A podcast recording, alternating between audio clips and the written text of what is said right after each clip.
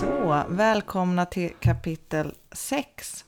Och pappa du, eh, det här kanske inte har så mycket med huset att göra egentligen, men det blir ju det eftersom mamma kommer ha en väldigt stor roll i venhuset senare. Så jag vill ändå veta hur det egentligen gick till när ni träffades. För att göra en lång historia något kortare så var det så att min gamla arbetskamrat och eh, kompis från korridoren, Lars G Henningsson, hade blivit, fått för många damer över en skidresa han planerade till undersöker. Så att han eh, ville ha support då från um, en gammal kompis. Så att um, det blev faktiskt så att jag bodde och arbetade i Norge då och, uh, och jag kom överens om att okej, okay, jag hänger på. Uh, för då hade väl just gjort slut med en annan dam då. Mm, men uh, så att jag eh, eh körde faktiskt en bra bit upp i Norge eh, för, och sen köra in till Undersåker station och möta dem när de kom fram där.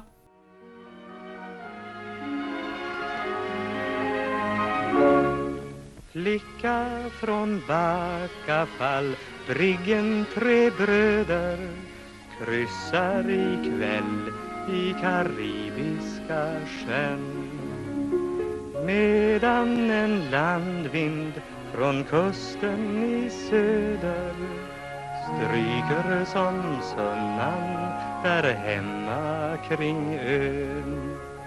Luften är kryddad av tusende salvor men jag ger bort den varendaste en mot att få vandra bland Backafalls malvor allt medan månen går vakt över ven Så jag stod där alltså äh, tio minuter innan tåget rullade in. Och jag tror det var vid sjutiden, men det kanske var sex. Men jag fick stiga upp väldigt tidigt i Namshus för att komma över fjället. Men körde du hela natten då? Eller Nej, att jag, jag körde från Namshus vid fyra tiden på morgonen. Och hade väl kommit upp där vid 10-11 så, så att. Men det gick bra. Eh, och där stod jag tio minuter innan tåget rullade in på Undersåker station. Och då lär, lär Lasse G så då får man fråga att Lasse G om man kan lita på Sven. Ja det kan man göra. Har han sagt att han är där så är där. Alltså, ja. Och där, där var jag med min eh, Saab, Fastback Saab. Och ut trippade då tre damer. Varav en dam då har en kort fuskpält på sig och en beautybox. Och det var din blivande mor. Det var min blivande mor. Hade, var det fuskpäls? För mamma är inte den som skyr lite extra döda djur. Nej, men eh, det var, den såg lite glansig ut så ja. jag utgick från att det var fuskpäls. Och beautyboxen var med, ja. Och sen eh, eh, hade de med sig skidor så, så att eh, det gick in i takboxen och, och eh, bagaget där bak och eh, det här tror inte mamma är sant men det är väldigt sant. Hennes beautybox tryckte ut eh, bakluckan på den här fastback-Saaben.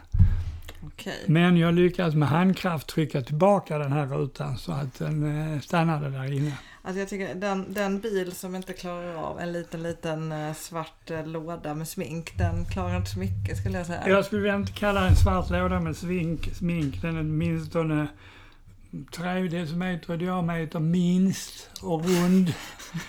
det, det var rundningen som gjorde det, att, att rutan hoppade. Ja, och den stod alltid i vägen sen när vi seglade också. Men det är en annan historia. Ja.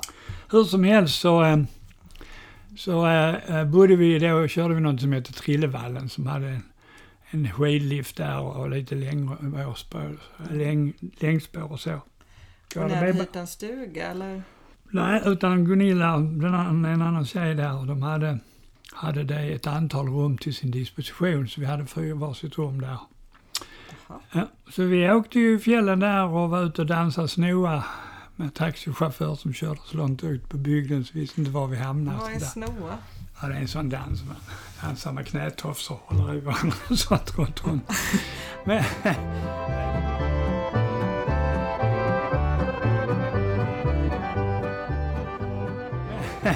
Nu är det nu tillbaka till Venhuset ska vi så nu ska vi inte ta för stor omväg Ja, om vad bra. jag tycker snor är en viktig eh, del, delsak här. Okej, så ni dansar, ja, vad är historien med taxichauffören? Ja, alltså historien med taxichauffören är, det var ju helt enkelt det att vi, ja, vi skulle ut på en bygdegård och dansa. Långt ute i Hutaiti. Och då beställde de i köket beställde de taxi till oss, eller receptionen. Och, ja. Så vi ville betala när vi kom fram, så frågade han, ja men ska ni inte hem också? Jo, ja men då kommer jag hem där klockan halv ett då så åker vi hem var också. Så gick för det dit, hela. ja. Mm. Och, och hur som helst så gick det till så att vi fann varandra, Gunilla och jag där ju. Vad var det du föll för med mamma då?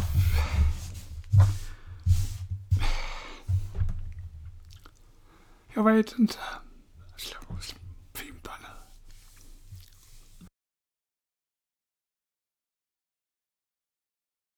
Hon.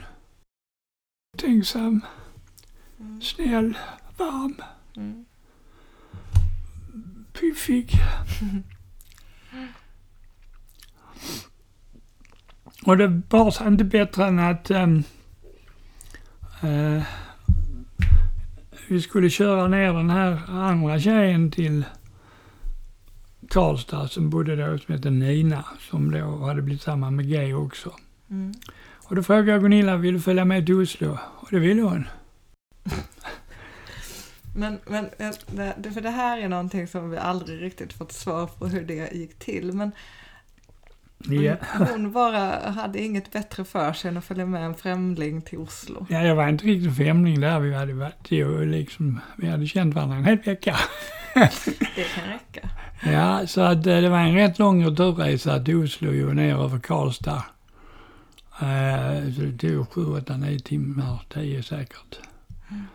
Eh, och så in där i min lilla lägenhet som hade en väldigt trevlig lägenhet uppe på Ekebergsvägen. Som ligger på uppe vid Ekebergsslätta så hade utsikt över inre hamnen och Holmenkollen upp norrut så. Och hur som helst så eh, fortsatte ju kontakterna då på telefon och jag åkte fram och tillbaka och Gunilla åkte fram och tillbaka med tåg. Så, så förhållandet utvecklades ju. Ja. Och ehm, sen undrade vi hur vi skulle ordna det här och då jobbade Gunilla på byrå, arkitektbyrå i Malmö och jag jobbade då, i, vi var blivit fem, sex, sju anställda var vi nog i Oslo då. Fem år sak? senare. Mm. För, eh, ja, men, hur var det när mamma träffade farmor första gången? Var det här ute på Ven? Nej, du ska höra. Oh, nej. Det var inte här ute på Ven. Men eh, hon man blev rätt tidigt introducerad på Ven så det förstod skrotan att det var allvar. Men, men alltså första gången vi träffades var ju eh, nere i Lund i Gunillas, hon bodde på, vad heter den gatan? där? Grönegatan. Grönegatan, ja. Som går rakt norrut där. Ett litet kryp in. Tvåa var det ju faktiskt, men köket var väldigt litet.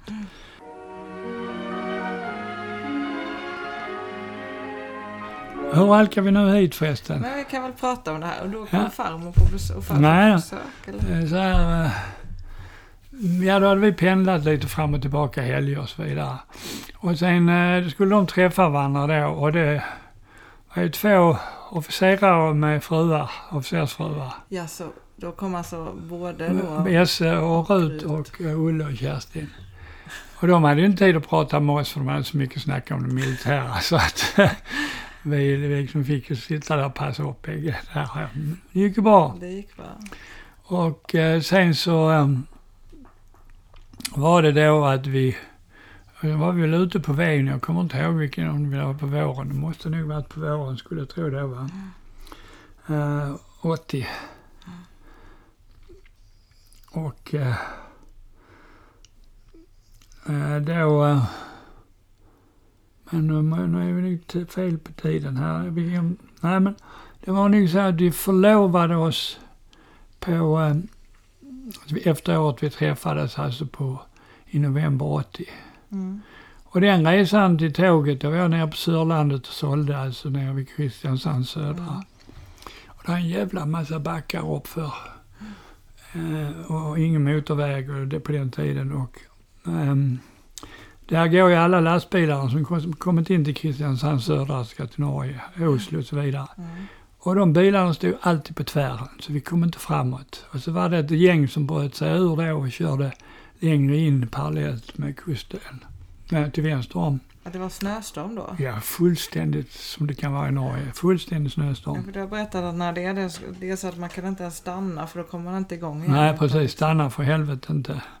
Och det var ju så att de enda bilarna vi hjälpte upp, det var de som stod och blockerade vägen. De som låg i diket, de fick klara sig själv.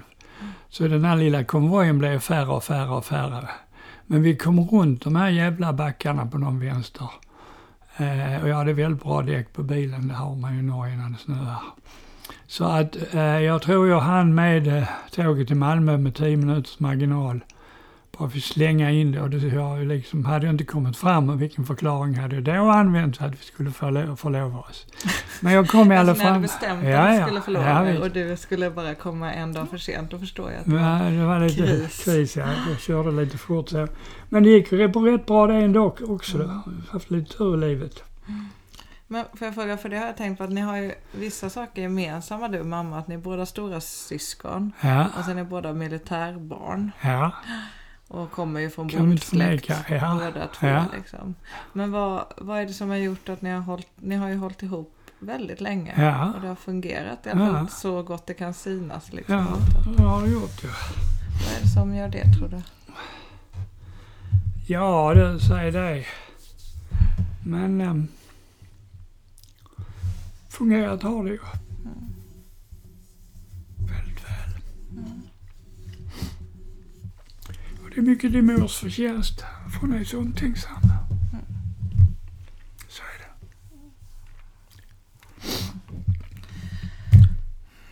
Nej, nu får vi hämta hem det till Nu får vi hämta hem det till Venhuset. Eh, eh, men i alla fall så uh, bodde vi kvar i Os, eller vi flyttade till uh, Karlstad då 80 och bodde kvar Och det, ner till var, 85. och det var en kompromiss då att sätta er mitt emellan. Ja, det var ju det liksom, ungefär lika långt varifrån. Och jag var lite trött på mitt jobb i, i, i Norge. Been there, done it. Liksom, vi hade sju Mm. anställda då och det rullade på bra. Så att, Men tog du ett nytt jobb i Karlstad då? Eller? Nej, utan då hade ju Pictura Grafica flyttat dit, eller Pictura som det heter nu. Och eh, med då delvis eh, eh, finansierat med sådana här lokaliseringsbidrag och sånt också. Just det. Det, var, det berättade du någon gång. Alltså att staten ville helt enkelt få ut För ja, företag vi till betala för det. Ja, Så då Men- hamnade ni där mitt i skogen. ja men ja, det är ju en bra läge men det var ju också så här att det blev spekulation i det här. Vad menar du? Jo, eh, förutsättningen för att man skulle få lokaliseringsbidrag var att man anställde folk. Mm. Nu valde väldigt många att flytta med från Lund till Karlstad. Mm. Därför var det kriteriet inte uppfyllt. Jaha. Industriministern ministern på den tiden hette Åsbrink. Eller finansministern kanske. Så jag kommer ihåg, jag satt när vi höll på att etablera en fabrik för ramar i Irland, så satt jag och diskuterade med honom över en knastrig telefon. Men han sa det blir inga pengar.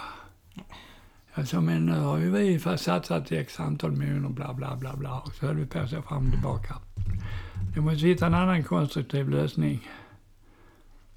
Um, och så erbjöd han oss ett lån med nominell, nominell låg ränta istället som kompenserades för de här lokaliseringsbidragen. Okej. Så det var liksom skickligt rundat av det skäret. Jag förstår. Nominell är alltså ingen ränta eller vad är det? Det var, det var, ja, jag tror det var 0,5 någonting. Mm. Och räntan låg väl på 6-7 procent Mm. på vanlig byggnadskreditiv. Så att det blev ungefär samma pengar Mm. fast eh, i en annan form.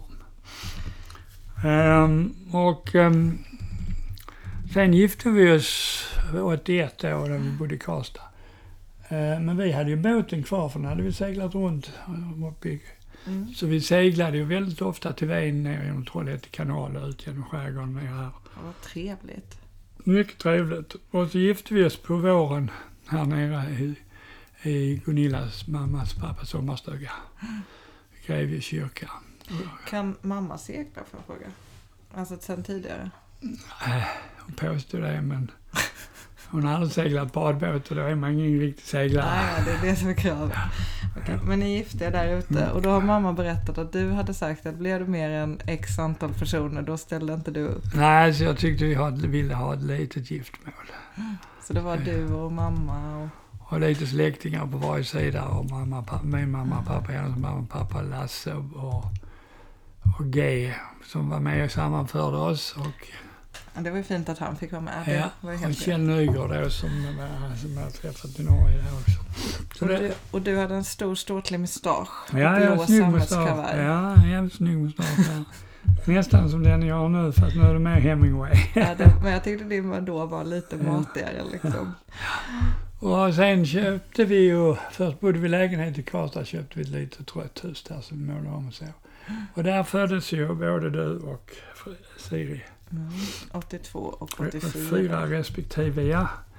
Men um, Karlstad är en sån stad som man, antingen ska man vara idrottsman eller ska du tycka om att gå och dansa på sandgrunds.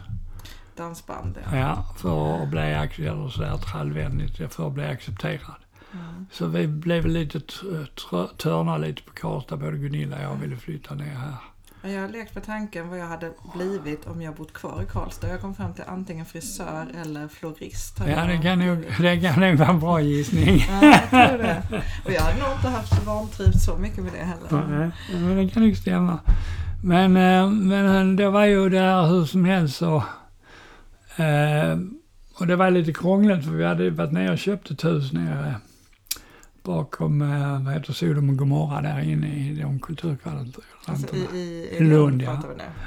Och han, Stockholms, han hade skärmat tjejen, hon som skulle sälja där. Och det är inga problem att skaffa en fyra mitt i centrum. Det är det du ska ha. Så skaffar vi den först så får de överta när jag har fyran. Hon hade passat precis i vår lägenhet som jag har i Lund nu Mm. Men hur som helst, det gick ju inte. Och skaffa, han var inte lätt att skaffa en lägenhet. Alltså det var en mäklare som hade lovat bort en lägenhet till, till hon som Nej, hon- när flytta sa det, jag skaffar en ny lägenhet i, i centrala Lund som du är nöjd med. Ja. och lite större. Så att, eh, så var vi runt och tittade då på andra. Och det- han bryter det här kontraktet, vi kan fan inte bo uppe och pendla ner till Lund för då jobbar jag fortfarande Pictura Jag utlokaliserat känner att det går kontor. lite fortare. Du, ni bodde där uppe Mm. och sen så ville ni båda till Lund. Och Ja. det är ju helt rimligt. Men hur löste ni rent praktiskt? Du bytte jobb eller hon? Nej, alltså jag, jag var ansågs viktig för företaget för jag har jobbat som controller hit och farit dit över hela världen och startat bolag och så. Så jag skulle jobba det på distans, men det var PC-lösningen inte. Men jag, så jag jobbade sex månader på distans i Lund. Mm. Eh, då via PC-lösning och så som rätt avancerad men så funkar så jävla bra. Men hur som helst så, så eh, Och mamma, hade hon jobb här nere? nej hon sa upp sitt jobb ju. Hon hade ju det och Siri Och Hon hade ju... föräldrapenning. Ja, hur som helst så um, uh, var vi och tittade runt på andra hus när inte det här gick i lås. Så då hamnade vi nere på Persikan på dem. De ser ju inte trevliga ut utifrån men de är fantastiska hus ju. Med ljusinsläpp. planlösning. Ja, bra plan, ljusinsläpp. Alla kunde få varsitt rum och källare och ja, helt fantastiska. Mm. Så då köpte vi sånt. eh, Vi föll för det bägge två då. Det gick ju snabb affär ju. Och sen eh, hade vi magasinerat möblerna. Så kom möblerna och så ja, in med dem och så pang, pang, pang på den. Och nu var vi mycket närmare Venhuset än innan. Det var ni. Dock utan båt. Ska vi Ska ta vi en ta liten en paus? Det gör vi. till sommaren Ellen Då ska jag ännu ha linjen i norr Men när du står invid kyrkan om kvällen Tänk då att jag är en yr ollonborg som utan lov tar en törn mot din tinning och medan du med små händerna slår letar sig ner under bluslivets linning allt medan månen i malvorna går Okej, men du sa det innan att när jag, ungefär när jag född, eller var född, nyfödd och ni flyttade ner, då bodde ni ett tag uppe hos mormors sommarstuga. Ja. Hur var det det var? Ja, så var det. För att då, den, den hade ju vatten inomhus och toalett och så, så det var ju mer bekvämt. Men sen eh, någon gång då, och då eh, var ju det, nämnde jag förra gången, att vi hade köpt huset, men det köpte vi inte förrän eh, 85 nere i Lund. Köpte huset Lund ja. Ja. ja inte Venhuset. Nej, Ja just det, så på den tiden Venhuset, då hade, ni hade ju fått in vatten i köket men det hade ju inget Ing- badrum. och ingen badrum och ingen toalett. Och ingen dusch ens. Nej. Och vi beslöt oss för då, alltså på den våren när du var, eh, du födde i oktober då, så säg att du kan vara sex månader då, säg maj någon gång, Mm. ja, åt- 85. Så, eh, och då hade vi inte köpt det, då hade vi tingat det här huset som vi inte fick och sen hade vi inte köpt eh, persikan, men det kan vi lite backtrack. Och då var det så att, att jag tänkte att det, här- det är trevligt att komma ut till Venö alltså när, när um, våren kommer så. Ja. När man kan börja liksom vaska av sig Ja. lite med yttervattnet. Ja, precis. Ja. Och den kallaste våren i mannaminne blev det. Det var det? Ja. Så in i helvetes kallt. Jag kommer ihåg Gunilla gick med pälsmössa, lång rock på. Han gick promenader med det. Fy. Och då pendlade jag in med båt över in till. Lund. Och då. skulle mamma alltså byta blöjor på mig och Ja. tvätta och, Ja. och hålla igång. Hur löste man ens det? Alltså var det till kok? Alltså gjorde man som förr i tiden och koka vatten? Eller fanns det Alltså, man kunde tvätta på? Nej, alltså det blev ju faktiskt så att du var väldigt sjuk. Och en del av den sjukdomsbilden var ju att det här, vi tog kolibakterier, vi tog bakteriellt prov i brunnen och den här stenkistan som är längt, långt, långt före, den, med, med ökad belastning då när vi var här, Mm. så fick vi kolibakterier i brunnen. Just det, det var, vi pratade om den för ett Mm. tag sedan. Detta att, att från, från köket så skulle vattnet där utifrån renas genom ett, en sten, eh, alltså en hög med sten Ja. under marken. Ja, och så filtreras i sanden där Ja. ner till fem meters djup. Och det funkar om man har ett lagom av vattenavfall. Ja. Men nu, nu blev det alltså E. coli-vatten. Ja. Så ni, ni förgiftade mig sakta Ja, det gjorde vi faktiskt. Ja. Ja. Men då har jag repat dig. Jag har repat mig sedan dess. Eh, Men eh, så att då fick vi gå bort på hamnen som vi testade också, eller någon på hamnen testade, jag vet inte vi gjorde. Och det var drickbart, så att då gick vi med dunkar från hamnen och hade det som dricksvatten och borstade tänderna i så. Och då hade ni ingen bil heller på Ven så det fick ni Nej, släpa utan- i ja, skrinda då. Ja, ja, just precis. Så bilen pendlade jag fram och tillbaka med, med Från Landskrona då. ja, precis. Och då tänker jag att mamma inte, då fick mamma arkitekten nog kan jag föreställa mig här någonstans. Ja, alltså redan då fick hon säkert nog. Och då i den vevan ju måste jag ju för tidigare ha löst ut min bror från det här huset, vilket jag inte kommer riktigt ihåg när det gjordes. Jag gitar nog inte lite upp papperna heller. Nej. Men för det var så att där under 70-talet när du var ute och harvade i Norge och, och eh, så, och Ja. fortfarande singelfri, då var ju, eh, eller ja, någon annan var det kanske, men Lasse han hade ju skaffat Margareta och tvillingarna i alla fall, Ja, för de är födda någon gång 70, kanske 8 kanske de är. Mm, kan det vara. Och, och lille Olof då som är sladdbarnet, han är väl Det Yngre kanske än du. 81. Nej, han är inte yngre än mig. Men han är ungefär någonstans runt Sirius skulle jag tippa. Men Ja, att- just det. Sir, runt Sir är han nog, ja just det. så det fanns barn här redan innan. Ja, En tvättmaskin fanns det i alla fall här. ja. Så att eh, jag inte, de, de, men i och med du var så liten, sex veckor, så är ju, eller sex månader, så är ju du mer känslig för, för infektioner ju, än man Ja. har blivit lite större. Det gick inte att förgifta dem helt en hård släkt det. ja. Ja, Men då, ni, ni, du köpte ut din bror för han skulle flytta och köpa hus, eller hur var Ja, det? han skulle flytta. Han skilde sig då och träffade en ny Margareta och flyttade då från Fängersfors för det här ungdomsboendet in till Åmål. Så då fick han nästan två tredjedels hus i Åmål för den här köpeskillingen. Det var aldrig något bråk om priset för vi hade två mäklare och jag sa att jag tar det högsta budet, bägge två. Snyggt. Så att, eh, aldrig ett ont ord om det. Skönt. Men för, eh, jag kan ju förstå att det blir långt för honom att pendla men det måste ju ändå för dig, bodde du i, alltså att liksom bestämma sig för att du skulle själv ha det här huset och ta hand om det. Vad, Hur kom det sig liksom? Var det helt naturligt? Ja, han bodde i Åmål och en bra bit som vi själva varit utsatt för. Det ligger höjd med Karlstad. Så att, att det upplevdes som naturligt för bägge parter. Han med ny fru då ville etablera sig i Åmål. Och, Mm. och vi flyttade hit och var nära och intresserade av det här huset naturligtvis. Hade du kunnat tänka dig att in, eh, sälja huset till honom om han hade varit intresserad av det? Nej, jo, nej. Nu i Inte, efterhand kanske? nej, inte i den situationen vi var i då. Nej, det hade jag nog inte kunnat. Nej. Men hur, alltså var det Pictura i Norge här eller hur? För det måste varit massa pengar att köpa ut redan då. Ja, alltså relativt sett var det ju rätt mycket pengar då. Så det var en del av de aktierna jag sålde där och så lite sånt. Så att vi gick ihop i alla fall.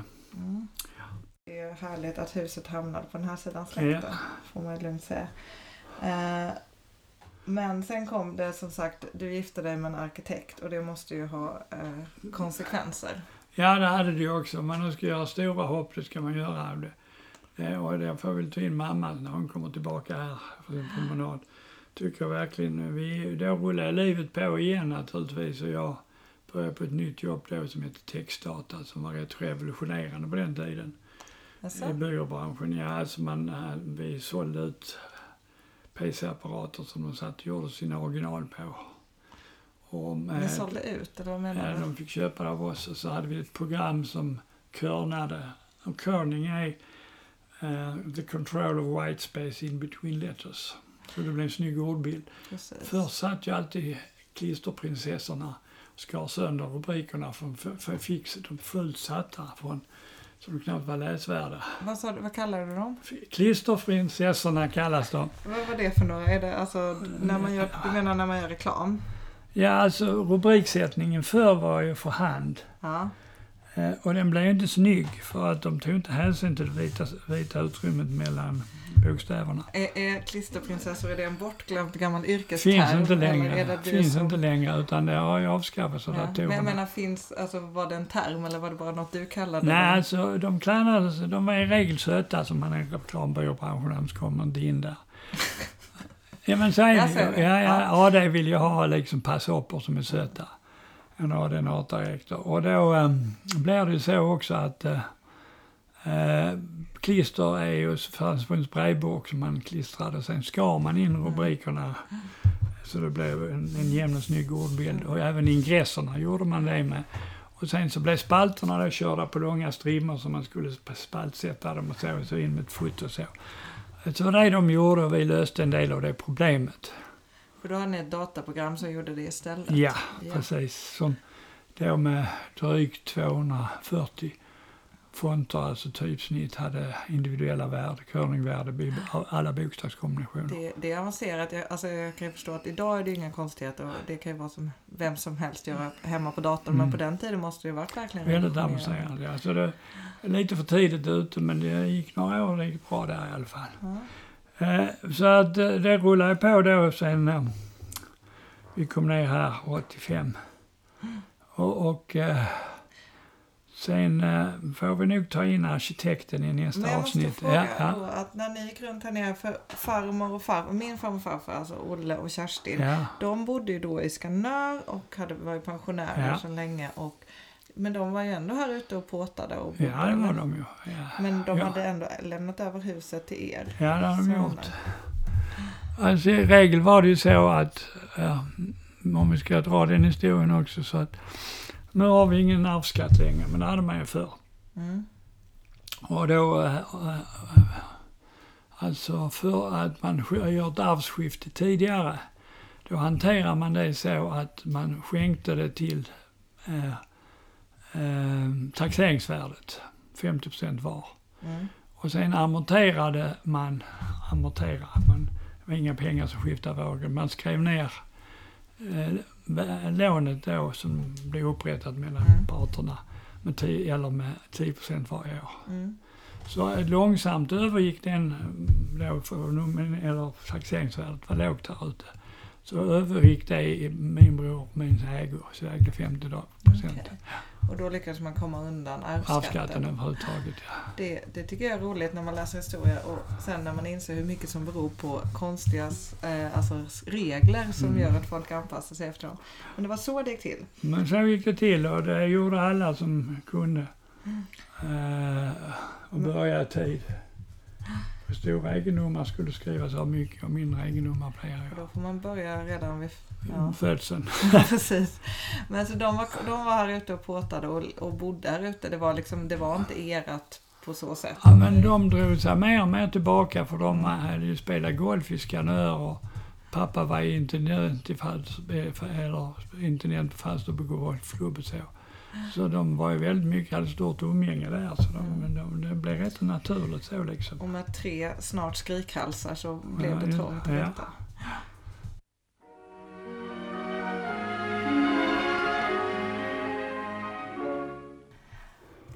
Ja, ska vi avsluta det här kapitlet med det? Ja, det gör vi. Och sen i um, nästa avsnitt så eh, får ni reda på hur det blir ordning på toppet när Gunilla drar in där med full kraft. Just det. Välkomna lyssnare, tack för att ni har lyssnat. Tack så mycket. Hej. Hej. Känn att det blott är din gosse som sänder hälsningen att han som bärgad kapten landar en gång under Backafalls stränder allt medan månen går vackert över ben.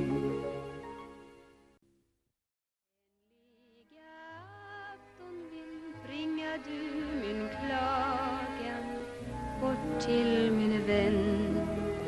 Bed honom, be honom komma tillbaka till mig igen. Borta vid främmande stränder han vandrar. Månntro han bär ut i hjärta och tankar.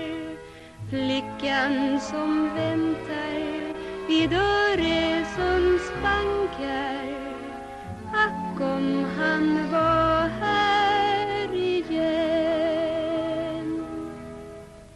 När jag vid stranden i ensamhet sitter minnes jag dig. Hör jag i skogen då fåglarna kvittra Då tänker jag Ack om han vore här skulle vi bygga Ensam i skogen, vår hytta, vår lycka Blommor och blad skulle kammaren smycka Bättre än